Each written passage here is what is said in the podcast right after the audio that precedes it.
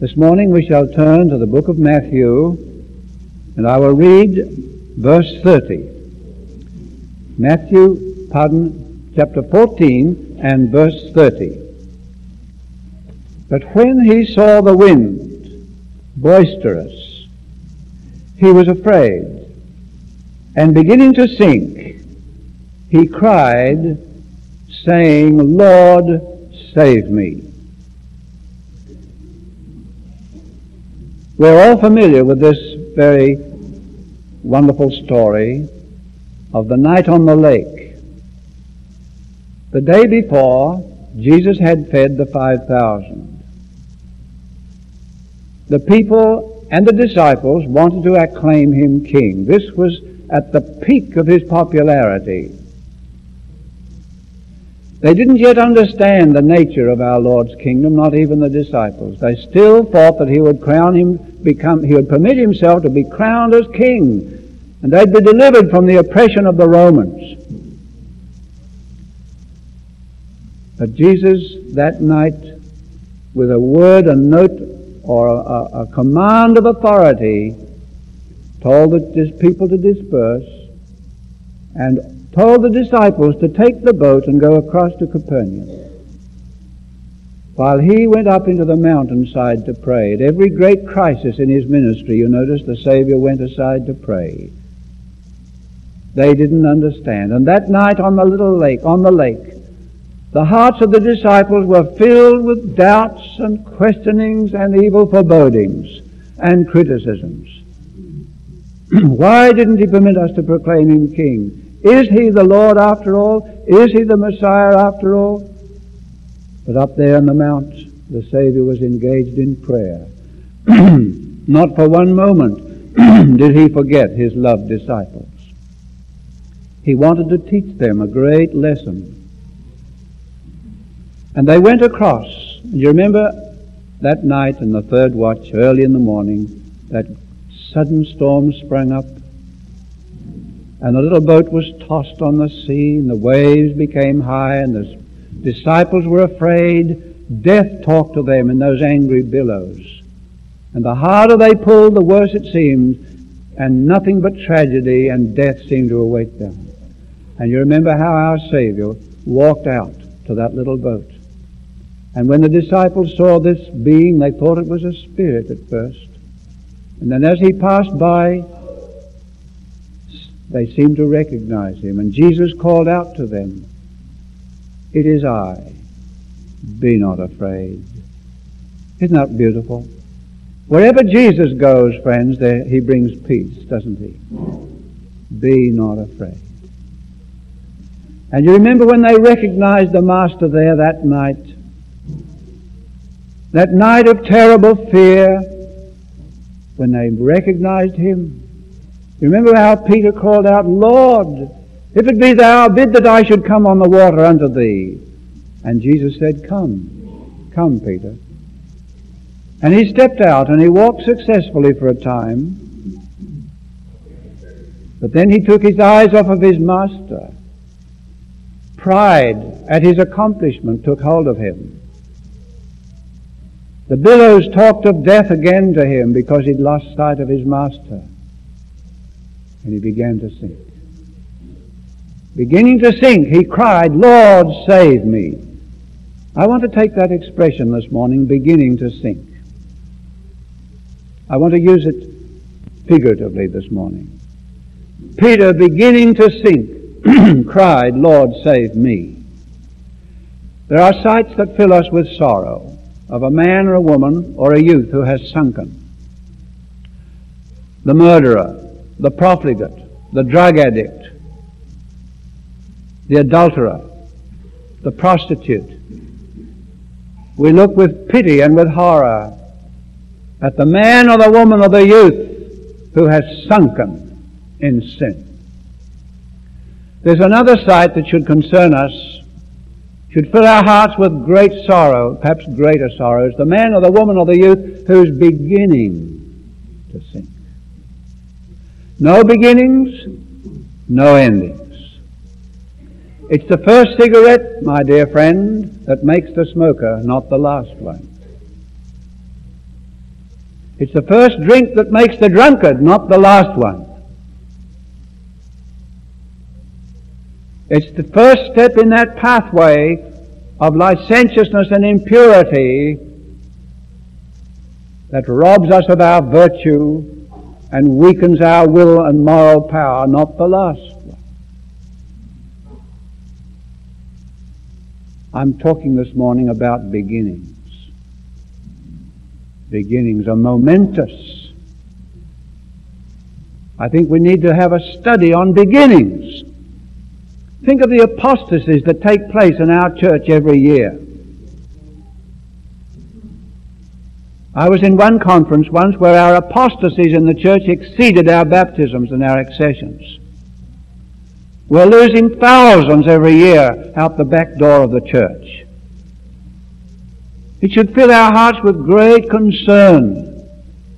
If we were to save and to hold every youth that's born into this church or reared in our Sabbath schools and church schools and colleges, if we were to save them all, friends, that were reared in Seventh-day Adventist homes, we'd have more accessions to our church than through all our evangelistic efforts combined, we're told.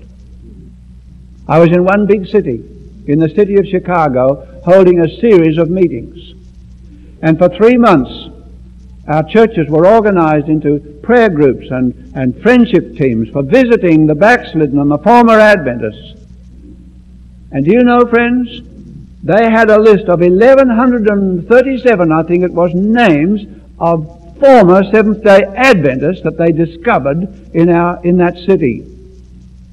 They were handed in by church members, and a great search was made for. Over a thousand former Seventh day Adventists. I'm quite sure that very few, if any, of those dear people, when they were baptized into this church, into the faith of Jesus Christ, ever, ever had it planned in their minds that someday they'd go away from God and the truth and the church. They didn't plan it that way, but somewhere, sometime, somehow, someday, some night, some moment, in their religious experience, in their church relationship, they began to sink. You know,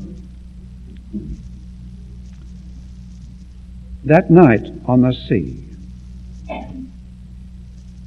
Peter, it says, began to stink, to sink. Listen to this. One step in the wrong direction prepares the way for another. Is that true? We're talking about beginnings this morning.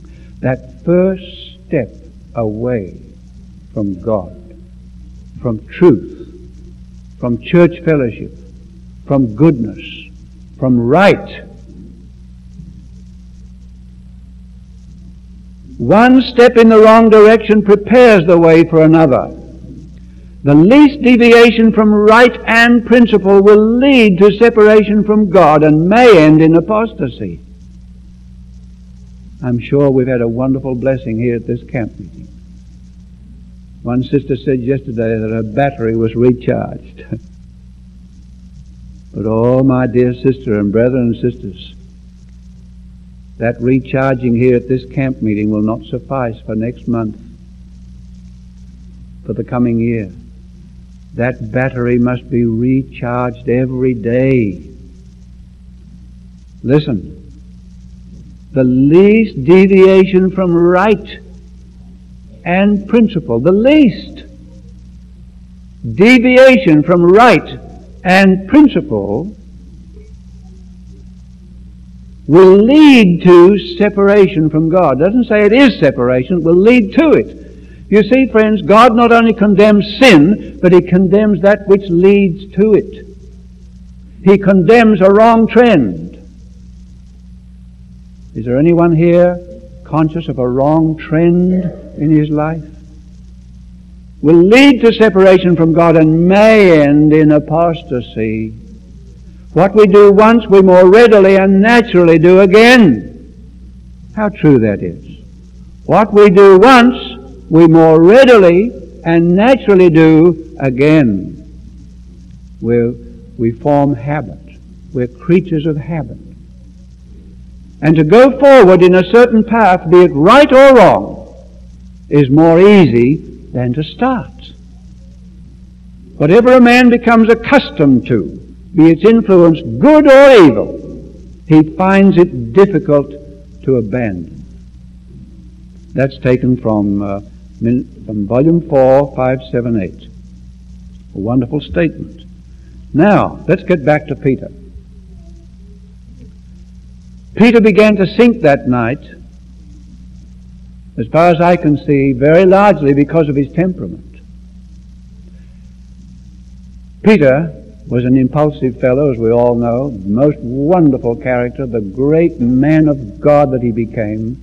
But he had to learn some lessons, and Jesus designed to teach him these lessons. All the training of the twelve. How patiently, how wonderfully Jesus taught those disciples. Peter had a lot of self-confidence. He was impetuous, he was rash, he was always doing the unexpected, he was impulsive, and yet in a sense that was the glory of his character, wasn't it? I think impulsive people are very interesting people. If the church didn't have some good, impulsive people always uh, thinking of something and acting on the impulse to do a good thing, to a noble thing, or helping somebody, you know, the church suffers from a lot of drab people who never move for anything, never do a thing, just sit there quietly. I think we need the Peters around, don't you, that'll get things done. Get some great impulse to do the right, to do a good thing, to be right, to be good, to be true, to overcome. Get that impulse that God puts into your heart to be an overcomer This morning as our dear brother Dow spoke in the workers' prayer meeting here. I don't know, I just felt a, an impulse in my heart again to do the right, to be the man that God wants me to be. Thank God for noble impulses. Some of the greatest things that have happened, some of the greatest movements of, of, for God on this earth have been created and accomplished through a noble impulse. Don't despise it. But my brother, sister, there's danger here. Peter needed to be saved from himself as well as from his sins. And we need to be saved from ourselves as well as from our sins. That which is attractive in us, that which may, that little touch of genius, that, that uh, which may be charming within us to some people, that strong personality. Peter had a strong personality, I believe, but he needed to be saved from himself Peter had a lot of self-confidence. And because of his self-confidence, it led him into trouble many and many a time. And there may be people here like that. Listen to what I read the other day. Peter needed to realize his constant dependence upon divine power. He could do it, he could go it alone.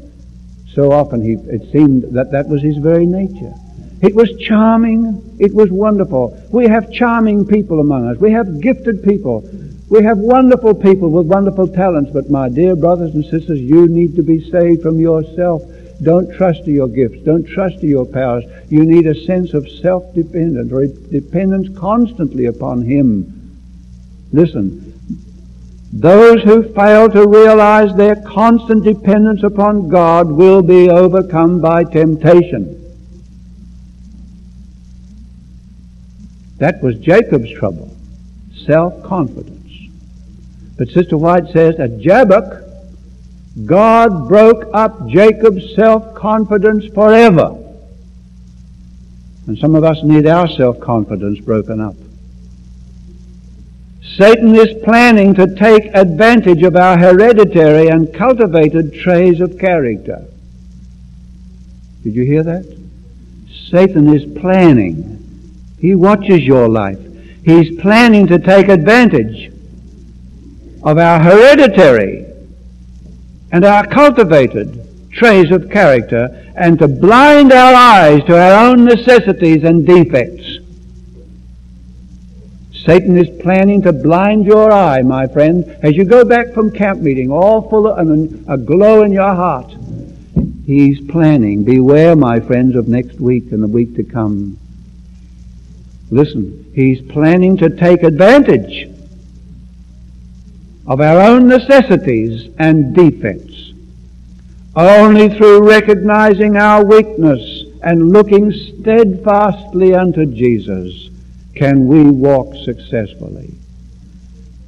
Had he learned the lesson that Jesus sought to teach him in that experience on the sea, he would not have failed when the great, uh, in that, when the great test came upon him. You know that night when Jesus was betrayed? When Peter denied so bitterly and terribly his Lord?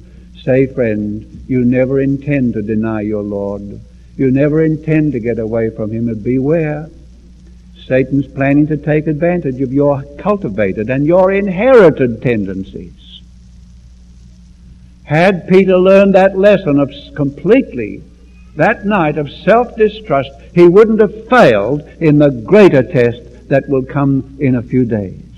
Friends, are we learning those lessons of complete self-distrust? This is not a, a go it alone and do it yourself plan, business friends. It's God is for the helpless. Christ is for the helpless. Always. The publican felt no need. At least the Pharisee felt no need. Full of self-assurance and self-confidence and self-pride. He can do it. I'm not like the others. I'm better than those. I can go it alone. But the poor publican cried, God be merciful to me, the sinner. Oh yes, and I have another statement. That was taken from Desire of Ages 382. Listen, every sin cherished weakens the character and strengthens habit. Every sin cherished weakens the character. And friends, I tell you, the characters we must find and develop under God's gracious Holy Spirit and ministry of holiness and righteousness. We're not going to develop that at the close of probation, friends. We develop it now. Weakens the character and strengthens habit. And physical, mental, and moral depravity is the result. You may repent of the wrong you've done and set your feet in right paths but the mold of your mind and your familiarity, familiarity with evil will make it, it difficult for you to distinguish between right and wrong. Sin has its mark. It leaves its effects upon us while we're forgiven and we can find mercy. But the longer we indulge in sin, the weaker our characters have become, friends, and the weaker our resistance to temptation when it comes to us again. Listen. Through the wrong habits formed, Satan will assail you again and again. I've heard people say, I'm glad I didn't come into the truth until I was older. And you hear them recite about the, the, the dissipation, the, the lives of sin, and what they did when they were young. I'm mighty thankful, my friends, that the Lord brought me into an Adventist, to a faith, to the Adventist home, under the influence of a godly mother and father. I dread to think what I might have been had it not been for the grace of God in my earlier lives, my earlier life that spoke to me and lifted me and helped me. I'm not perfect. I have many weaknesses. I have many weaknesses of disposition and character to overcome. But I'm pressing on, friends, and these things speak to my heart. Friends, Thank young people today. Thank God if you've been brought into an Adventist home. You can go while you're young. I say this is a study of beginnings. And mothers and fathers, uh, begin with your little children, with your infants. Begin there. What you do in the first few years of your child's life, you'll do more than half during those first few years than you'll ever do in establishing the character and the habits and the lives of those young people. Through the wrong habits formed, Satan will assail you again and again. COL 281. What wonderful statements. All right. Peter began to sink because of his temperament. Peter began to sink in familiar waters, didn't he? He was a fisherman. He knew every inch of that sea. He'd been over it many times. But even in familiar waters, Peter began to sink. Ah, it's a sad thing when a youth or a man or a woman gets away from home, away from the church, away from mom and dad, away from loved ones and friends, and from those who know and those who love and those who care, maybe to some great city. Oh, I'll never forget over in Germany when I was hold, holding meetings at our youth uh, servicemen's, American Servicemen's Congress or retreat, and a soldier boy came to me at the very last meeting, and he said, Sir, is it too late for me? I said, No, my boy, what do you mean? He said, I didn't want to come to these meetings. I've drifted away from God. I've done everything that's wrong. In these great cities here in Germany, I've just sinned and I've gone wrong. But I've got a godly mother back in America and she prayed that I'd come to this retreat and I only came for her sake. And when I heard you preaching the first night there, I sat back in the back of that hall and I said, that fellow from Washington's not going to get me. But every night he said, I've got more miserable. I've seen the new light on my buddies' faces. I've heard their songs and prayers, and tonight I saw I saw the light on their faces and I heard their testimonies. I felt utterly miserable. Is it too late for me, sir? I said, come into my room. We're staying in a hostel there. Come into my room. And that boy went in with me and he sat down, put his head on the table there and he cried out, he blurted out, I'm loaded with sin. I said, My dear boy, you're the very one God is looking for. And I offered him my Savior. I gave him those beautiful promises. We kneeled together that night, and I saw those hot tears falling on that red carpet. Ah, my friend, it's wonderful to see a sinner returning to God. But oh, what a battle that boy's going to have.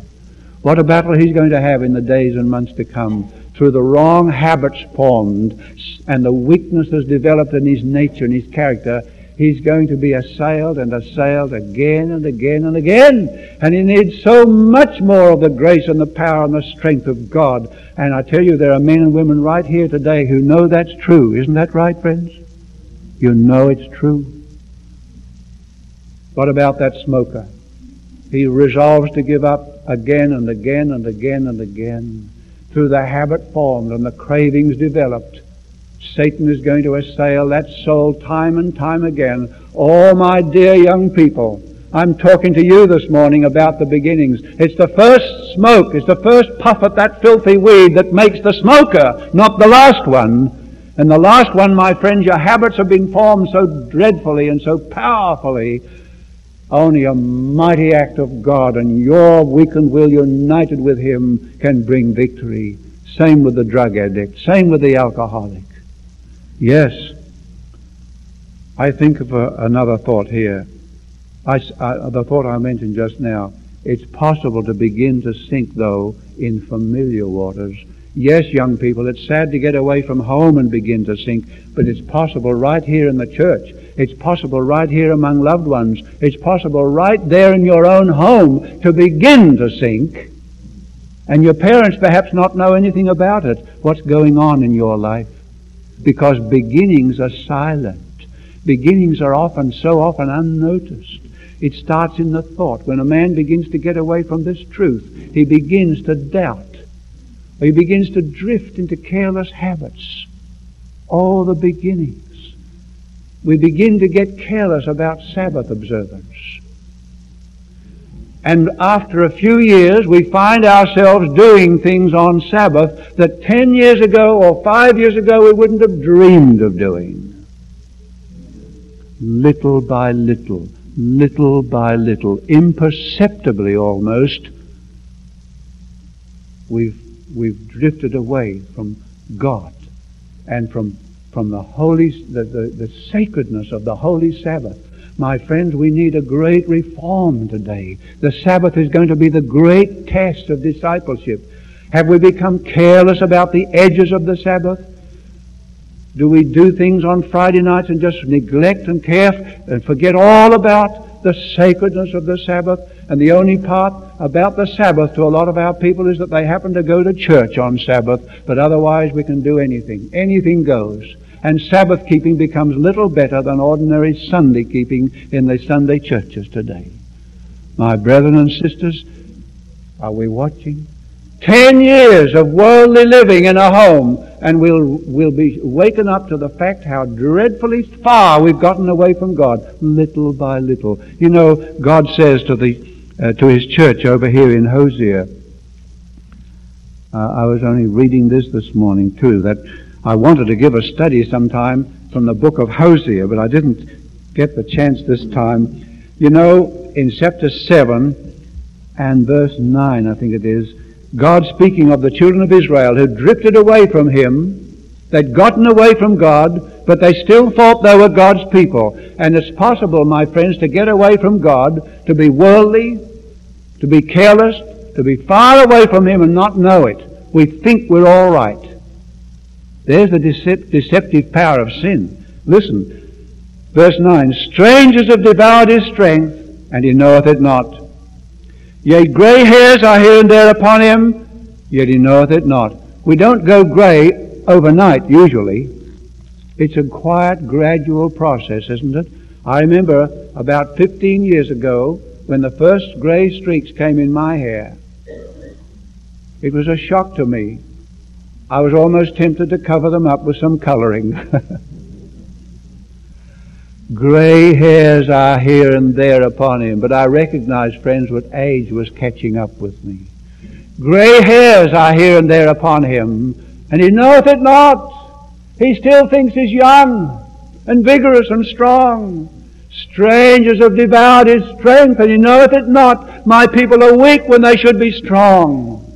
They are sick when they should be well. They are, they're aged and decrepit when they should be young and vigorous and strong for me.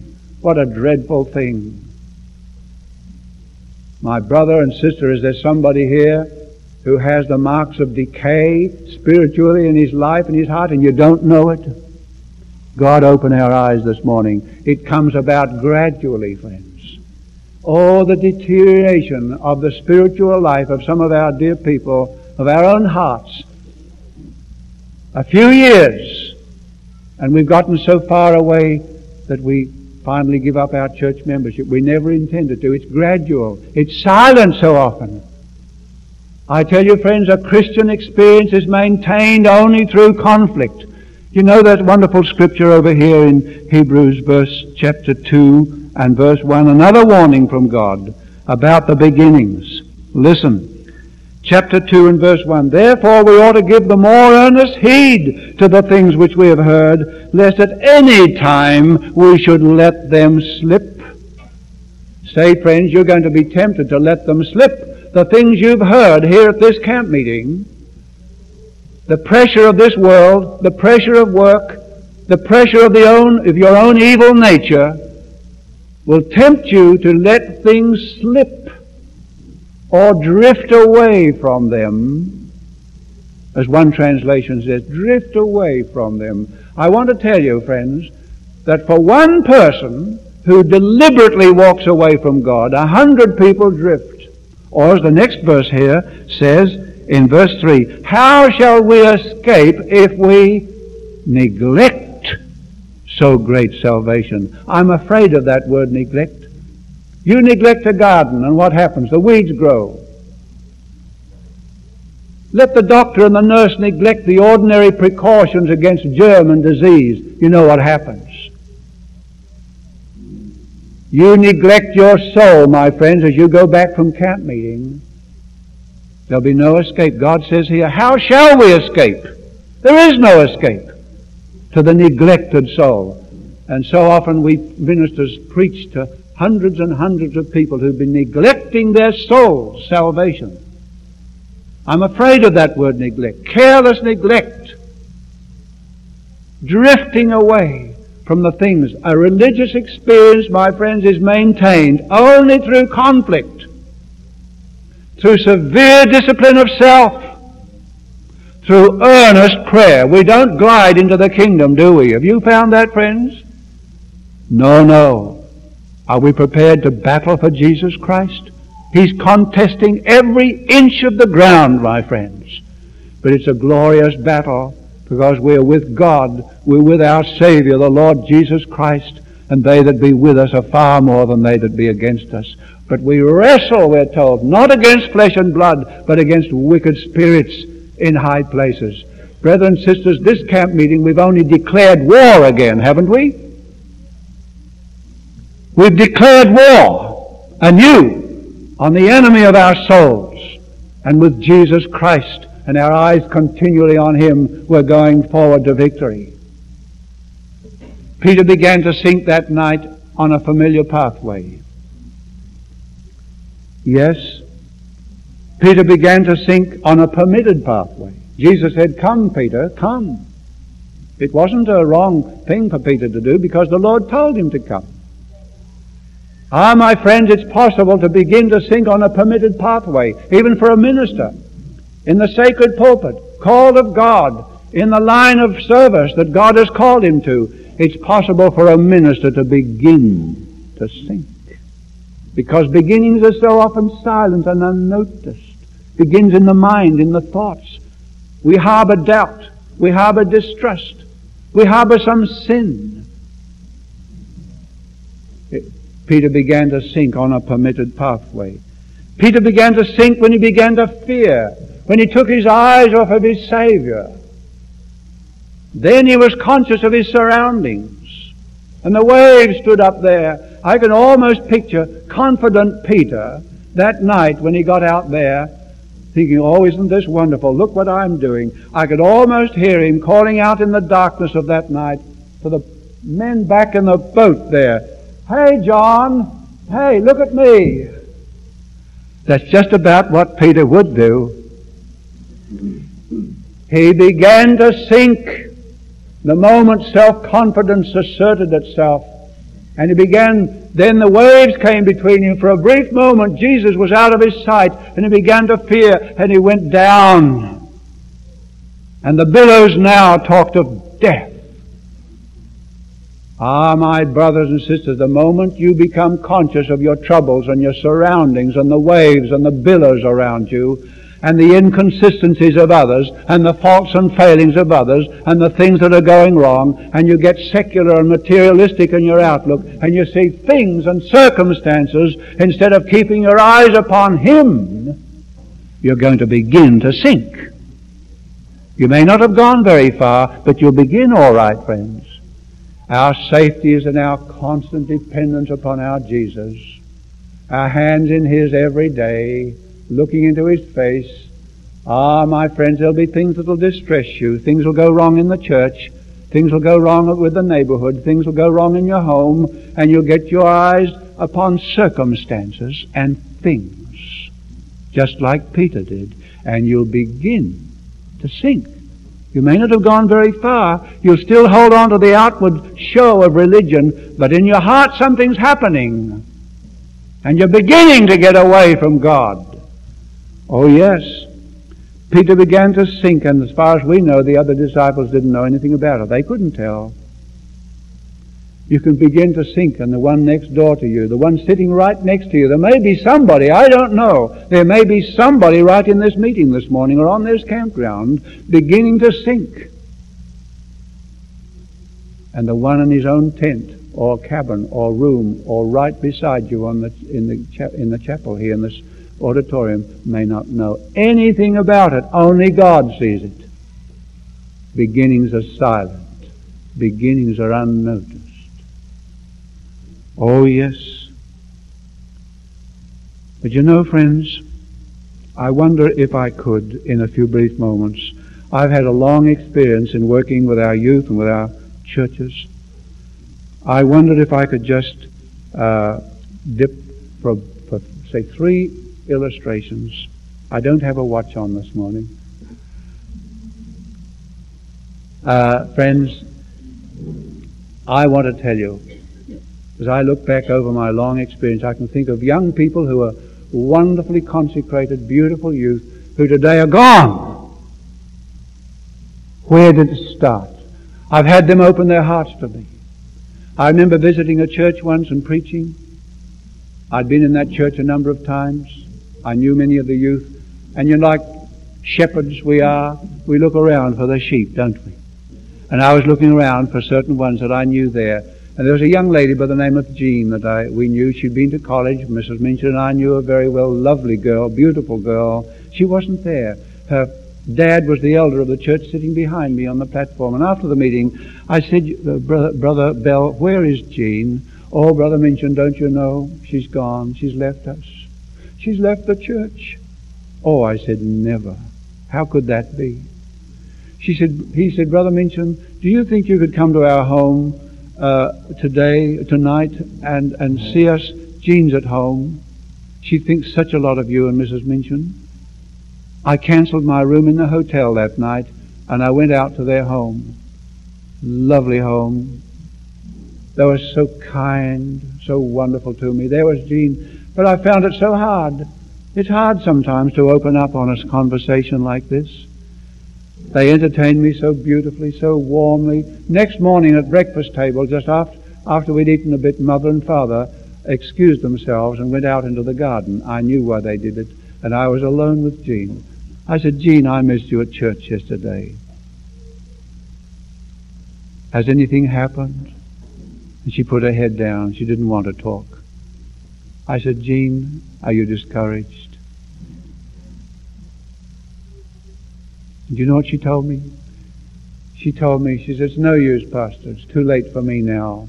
It's no use. I said, why? Why is that? And she confided to me that she was engaged to be married to a young man who was not only not an Adventist, but not a Christian. And she was being married, he's a fine fellow, but he's not a Christian. And we're being married in six weeks' time. Oh, my girl, I said, how, Jean, how can you do it? You know God has condemned it. Be ye not unequally yoked together with unbelievers. We love you, Jean. You're such a lovely girl in our school and our college there. I said, Jean, have we failed you? Has Brother Minchin failed you in any way? Will you forgive me? I want to be in the kingdom with you, Jean. She says, It's no use, Elder. It's too late now. It's too late. I said, Jean, could you tell me where did this commence? Why, when you were at school, at college down there, you were such a bright, earnest Christian girl. I couldn't, I can't believe it. I know how heavy your parents' hearts are. She said, well, I don't know that I can. I said, Jean, can you tell me when did this association first start? Well, she said, maybe I could tell you. She said, you know, one Sabbath, a lady in the church said to me, Jean, there's a show on down in town tonight.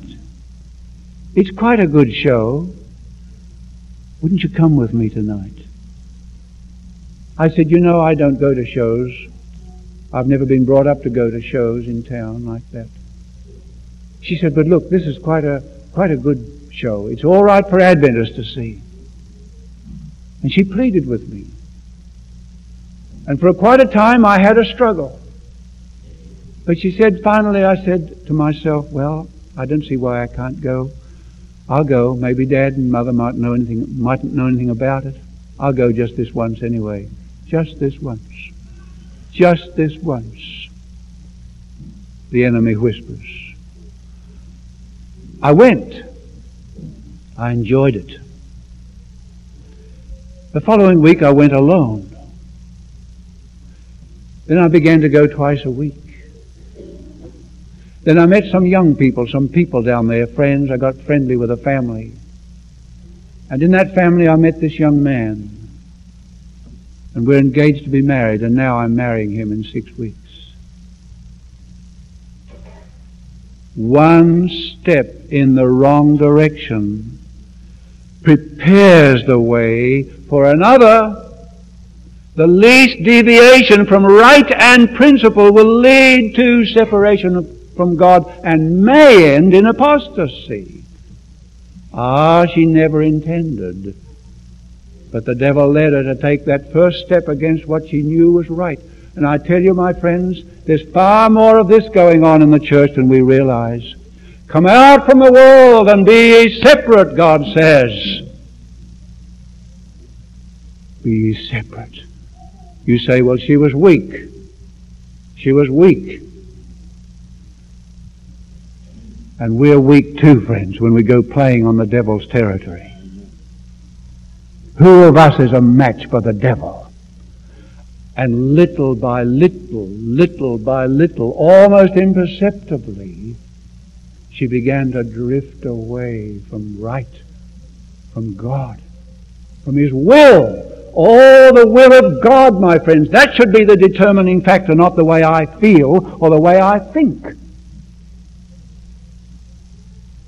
And today, my friend, she's gone.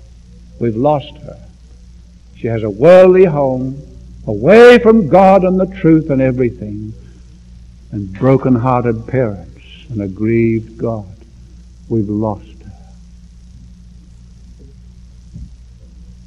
I went to another church. My old home church out in Australia where I was a boy, went to church as a boy. I hadn't been there for 18 years. It seemed strange that I hadn't been back all that time. And you know, in the church that night, it was crowded. A lot of people I recognized, hadn't seen for so long, my old friends, school friends and others. And after the service was over, a fellow came down the aisle with his wife, two little children clutching at her skirt, and a little baby in her arms. And they came down. He came up to me and I put out my hand to shake his hand, and he said, Don't you remember me? And I looked at him. I said, No, I don't think I do. Why, he said, I'm Max, so and so. I'm Max. Don't you remember me? We used to go to school together. And I gripped his hand. I said, Max, is that you? Wonderful to see you again. But he wasn't smiling. He had a look of trouble on his, troubled look on his face. I said, Max, what's the trouble? He says, Don't you know I've quit? Don't you know I've left the church? Oh, I say, Never, Max. Why, what a wonderful family you come from. Your dear old dad and mother and all your family. Why, we used to go to college together, Max. And you loved the Lord in those days. What's happened? Oh, he said, he pulled out of his pocket a packet of cigarettes. This has been the curse of my life. I said, Max, what are we going to do about it? He said, I've tried a thousand times, and what's the use? My will is so weakened, I've no power to resist it anymore. He said, and I, when Eva told me that you were coming back here to preach, I said, I'm going along too tonight to listen to my old mate preaching. And he said, we sat in the back row there, and I watched you preaching, and I heard all you said, and I said in my heart, what I've missed, what I could have been doing, the life I could have been living too. But here I am now, a weakling. He was saturated with tobacco. And there was Eva crying. She said, Eva's, he said, Eva's faithful. She takes the little ones to the church. But I don't go anymore. And there, my friends, that dear girl wept. She was tied up now to a weakling when she should have been linked up with a man of God, the prince of the house, the leader in things that are right and good and true. But she was now tied up to a weakling. His weakened will destroyed almost. Don't tamper with your will, young people. He who tampers with his will at last destroys it. He who makes no decision makes the wrong decision. Did you know that? There may be people here in this meeting this morning uh, like that over some habit, some association, some friendship, something that the Spirit of God has spoken to you about for years and years. And we keep on going like that, still on the fence, tampering with our wills. Brother Dower spoke very earnestly the other night about some things the light that God has shed on our pathway, but we still go along. We make no decision. He who makes the no decision makes the wrong decision. He who tampers with his will will at last destroy it.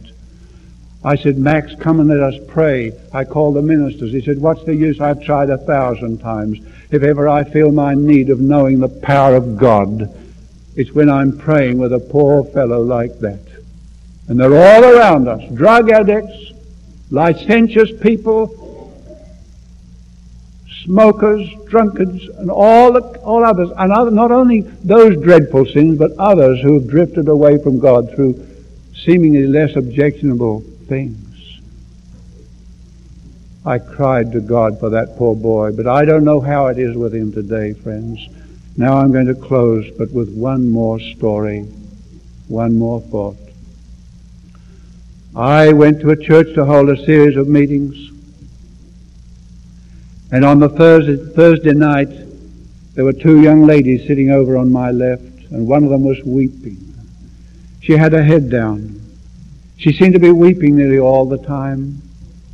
And after the meeting was over, I hurried down to the side where they were, and I went up to her and I said, Is there anything I can do for you?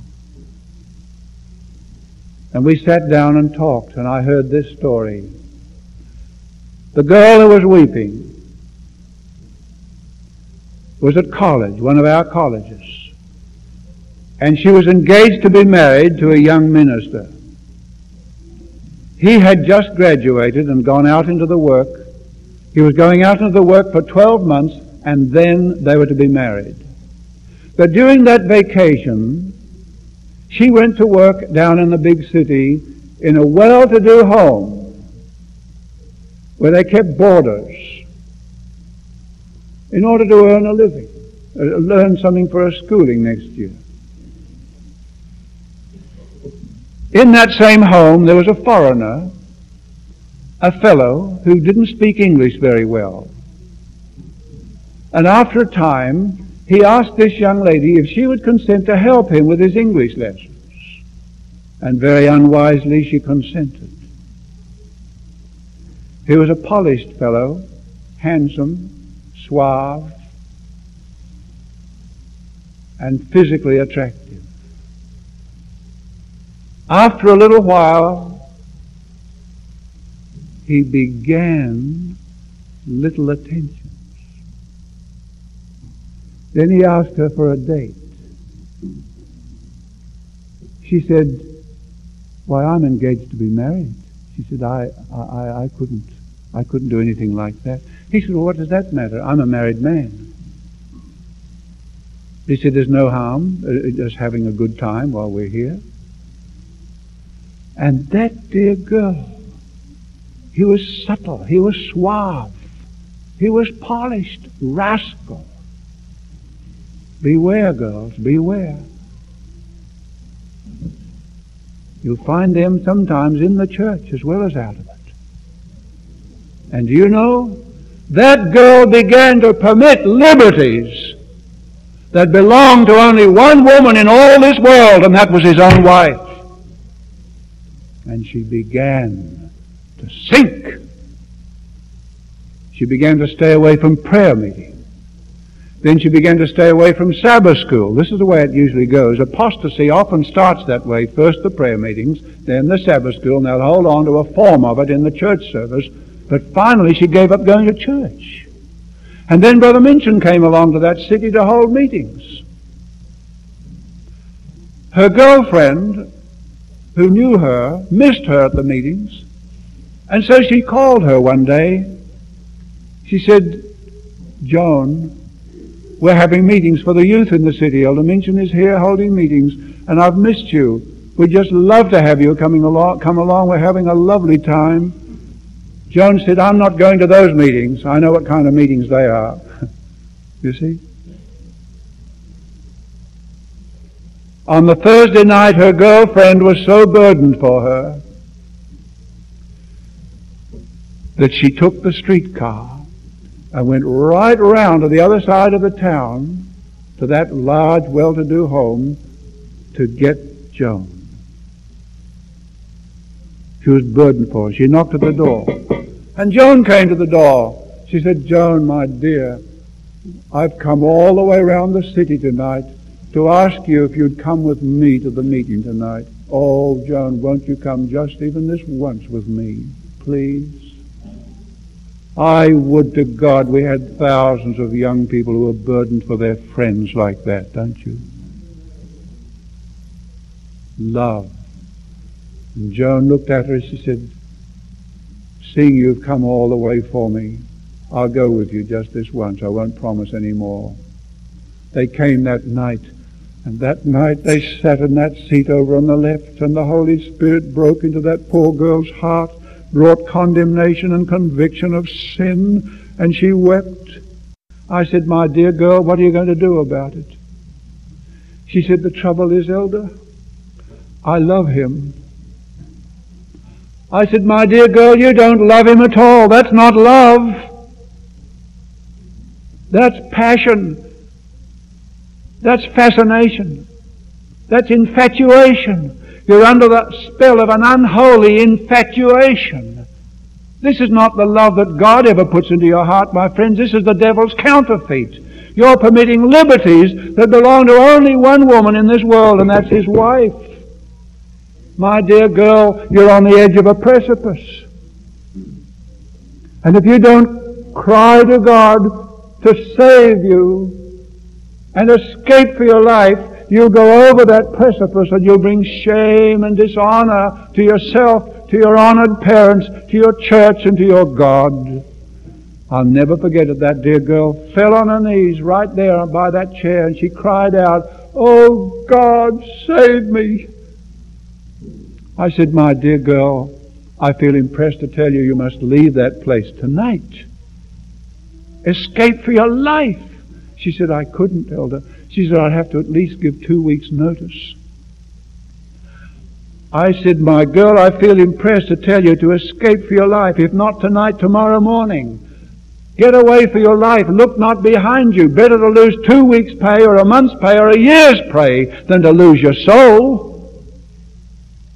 How oftentimes we put material things before the will of God. Some of us may be guilty of that.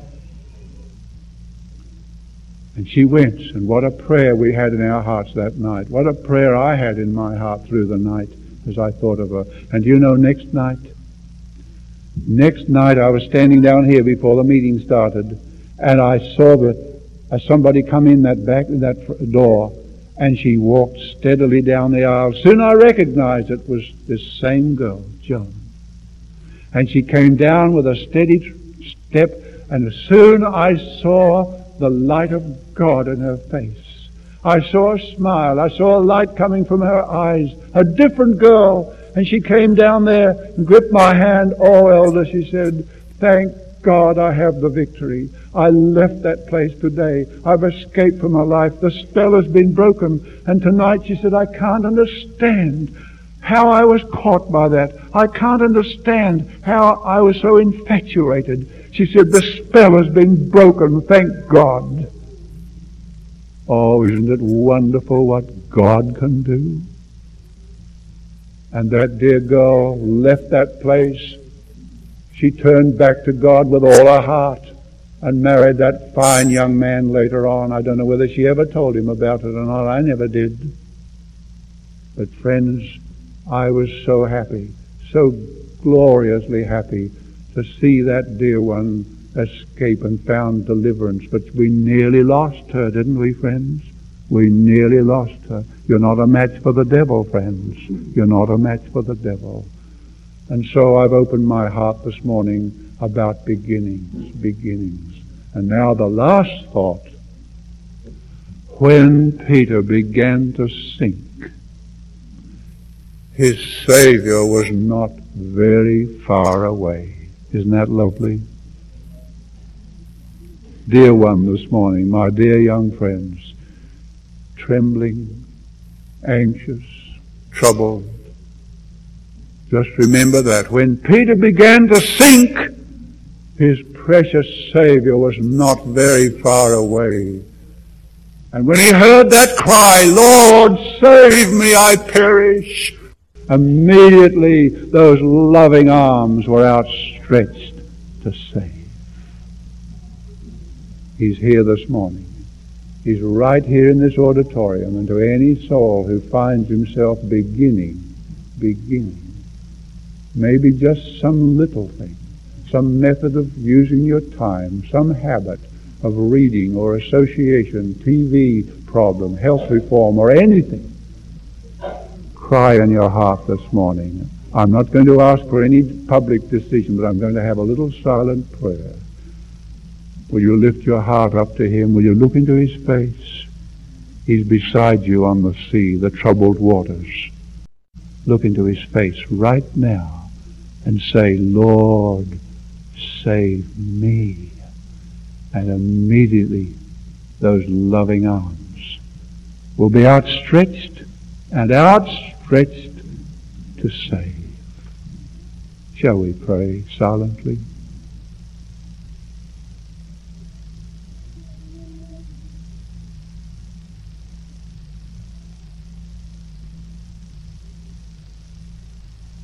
Blessed Lord, Jesus.